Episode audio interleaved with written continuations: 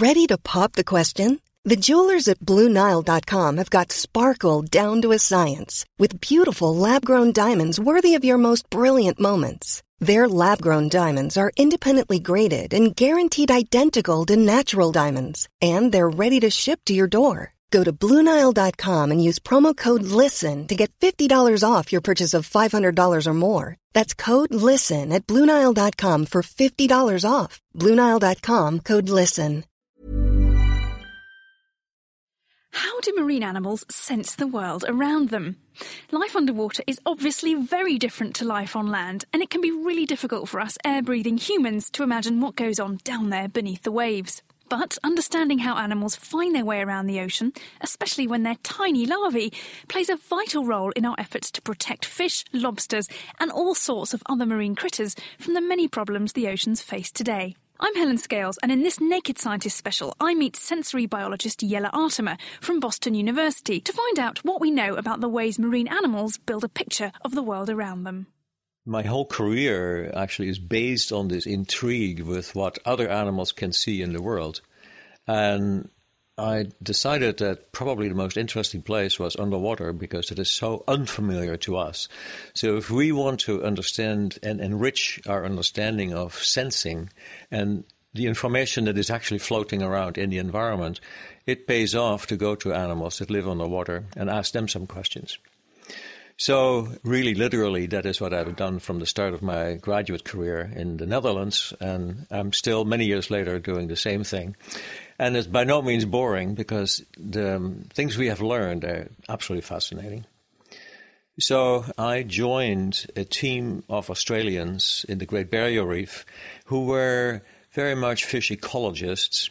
They have until then pretty much considered larval fishes to be floating passive particles who could not possibly swim against ocean currents and therefore were at the mercy of ocean currents.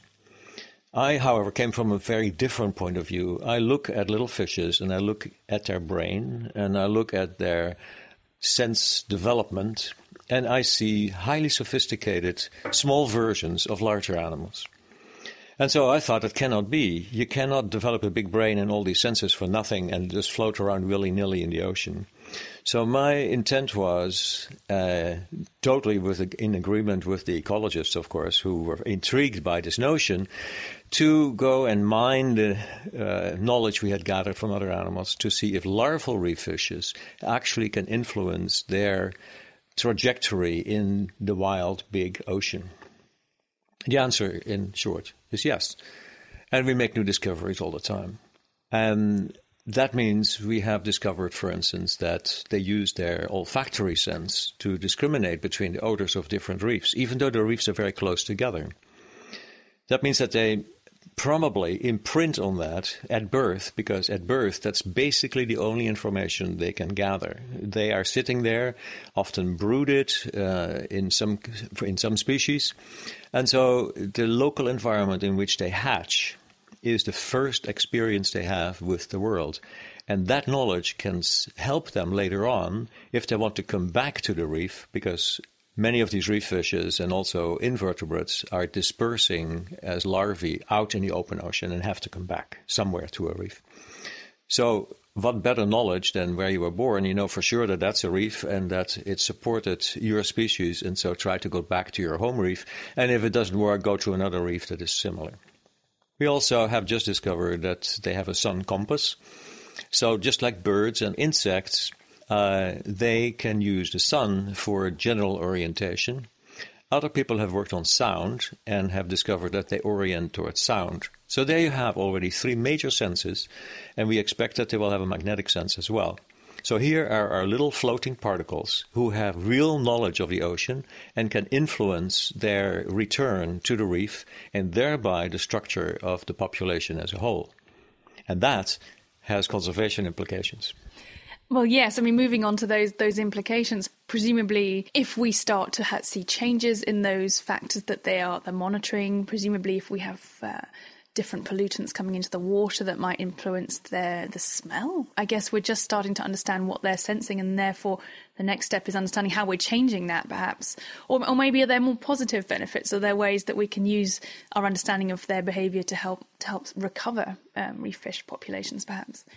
All the fundamental knowledge we get about animals can go, always go both ways. It can go towards capturing more of them and wiping them out.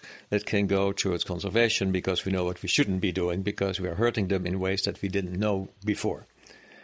And one of the things I was asked to do when I first came to Woods Hole, literally, was uh, oil pollution.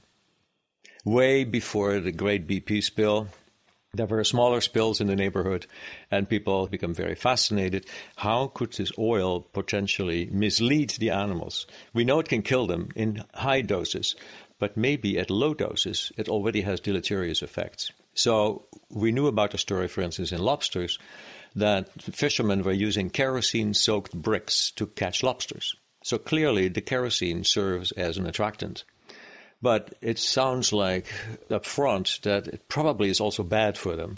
So we started investigating that. We literally mimicked that. We used kerosene soaked bricks. We analyzed the different fractions of the kerosene and uh, measured lobster responses to it and found out, in fact, that there is an attractant in there, which is one of the fractions of the many compounds that are in, in any oil and found that there is another fraction that is deleterious to them. So, yes, they would be attracted. They would manipulate and try to eat the brick, a little sliver of brick, but then they would not eat for another week because obviously they had become sick.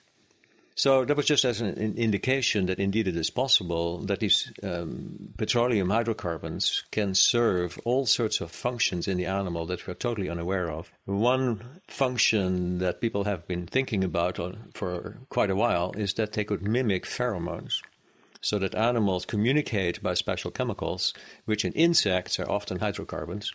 But maybe that's also the case in lobsters. Now, unfortunately, we have made no progress in that particular realm. But the principle still stands that there are attractants and that there are poisons in the same mixture, in this case in hydrocarbons. Are there any other aspects of the lobster ecology and the sensory um, world of a lobster that, that has implications for their management, for trying to protect stocks, um, especially in this part of the world where I know there's a, a, lot of lobster fishing goes on up and down the coast of, of Massachusetts mm-hmm. and, and, Maine? Are there other applications of, and things you're looking into? Uh, yes, I think this research is most, mostly the population research related to the fish story that I told you about the reefs. That in lobsters we find very similar things, to our surprise, actually. So uh, in Maine, it was just reported that they had the largest catch ever this last year. So the Maine fisheries for lobsters does extremely well. And the reason that's the, the case is probably because the lobstermen are performing a form of aquaculture.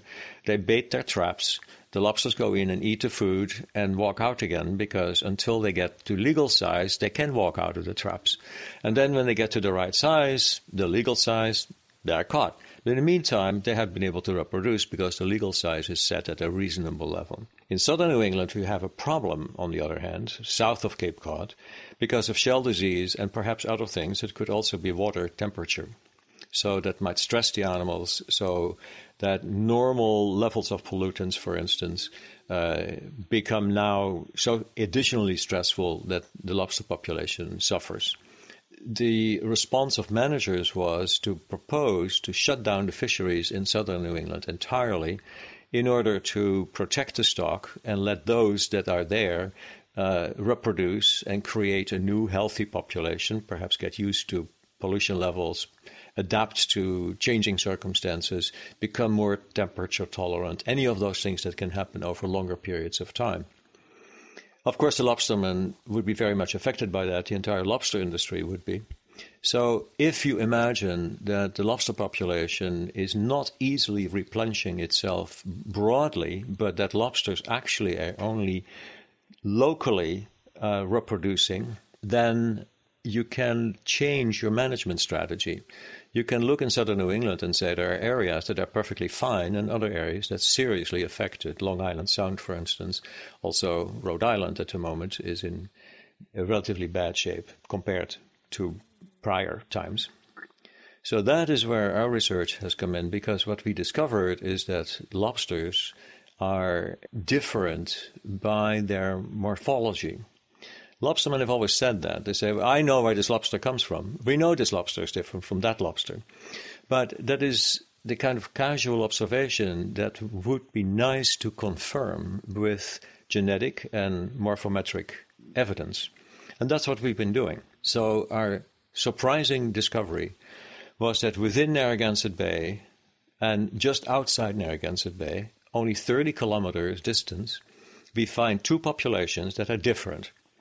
So we look carefully at the fine structure of how they're built, how long this leg is, how wide this leg is, the tail fan, the carapace, any anything we can measure. And based on that, we compare these uh, populations and we see they're different. Then we take a little piece of tissue and do genetics, and we find that genetically they're different.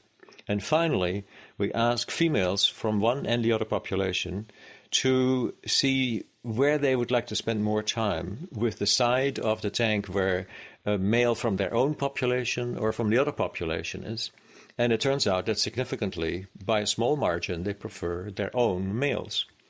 Now, these three things together could indicate that in fact we are dealing with a locally recruiting population because in order to get this kind of difference, they have to repeatedly go back to the same place and reproduce in the same place. That is hard to believe when you know how the lobster lives. Lobsters, like the reef fishes, disperse in the ocean. And so they can travel a long distance in the three weeks that they are at sea.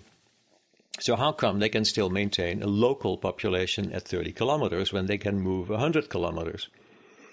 In addition, once they settle, they are mobile adults, not like reef fishes who are sit where they are, but lobsters have been documented with tagging studies to be able to travel over hundreds of miles and back. So, therefore, people are thinking it's impossible for lobsters to have small scale structure. And that's the uh, investigation that we are in the middle of right now. Wonderful. And how are you going about answering that question? What sort of studies are you doing to start to unpick this big question mark of how the lobsters don't end up just all being mixed up in one big population, given the larval duration and the and the mobility of adults. What what sort of studies are you doing? You're asking the right questions. so uh, there are two d- two directions of answer here. One is we want to first establish that what I just told you uh, is really significant just to find an exciting finding, despite the fact that it has both genetic, morphometric, and behavioral evidence. Uh, I still don't want to walk on that thin ice because it is the implications are so significant that I haven't even published it yet. Uh, so the proposal that is right now in the hopper is to go to a place where we saw this structure, Narragansett Bay, and now sample five sites in Narragansett Bay and five sites outside Narragansett Bay and sample it three times per year for two years. So now, from that study, two years from now, hopefully, if it gets funded, we would know how persistent and how different and at what scale these populations, subpopulations, are different. So that's the first step. In the meantime, we're working because obviously that is really my interest is how do they do it? So there are a number of ideas about this. Once again, it comes to larval imprinting, that these animals may have an olfactory notion of where they were born and may have a preference for ocean water that smells like home. In the beginning of their larval stages, they cannot swim very much, just like the larval fishes. But in their second part of their larval stage, actually, in the, it was called the fourth larval stage, they look like little lobsters and can swim incredibly well, faster than humans, even Olympic champions. And so they can swim for days on end without feeding, and so they can cover huge distances.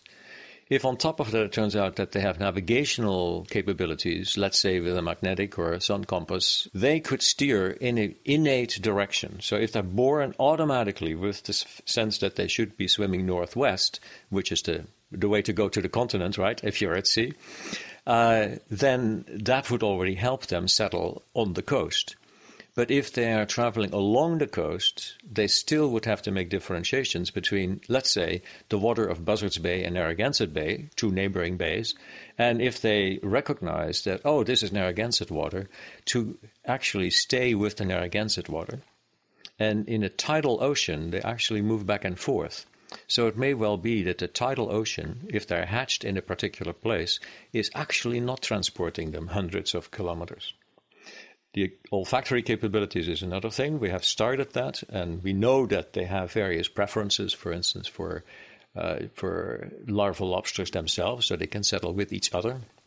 But we don't know yet if they prefer their local stock versus other stocks. And then I guess finally, we, have we've, we've touched on that this is going to have implications for management and, and for conservation. But how will that actually work? I mean, I guess we can see a picture of if we understand more about how local populations are, are seeding themselves, how they're working, that we're talking about management units, I guess. We can't necessarily consider the lobsters as being this one interconnected population. So maybe it's is it good news if they were sort of local populations because then a local fishery could really look after its own piece of territory, its own piece of sea, and see benefits from what they do, rather than having to have all this sort of interconnection with other areas. Maybe that's is that a good thing? I think you hit right on it. It's uh, it is probably very good to have local management because let's go back to the reef because in the reefs you have these very distinct entities that are called reefs. Reef fishes can only live on reefs, and in between there is an ocean desert where they can only live as as plankton in their early larval life.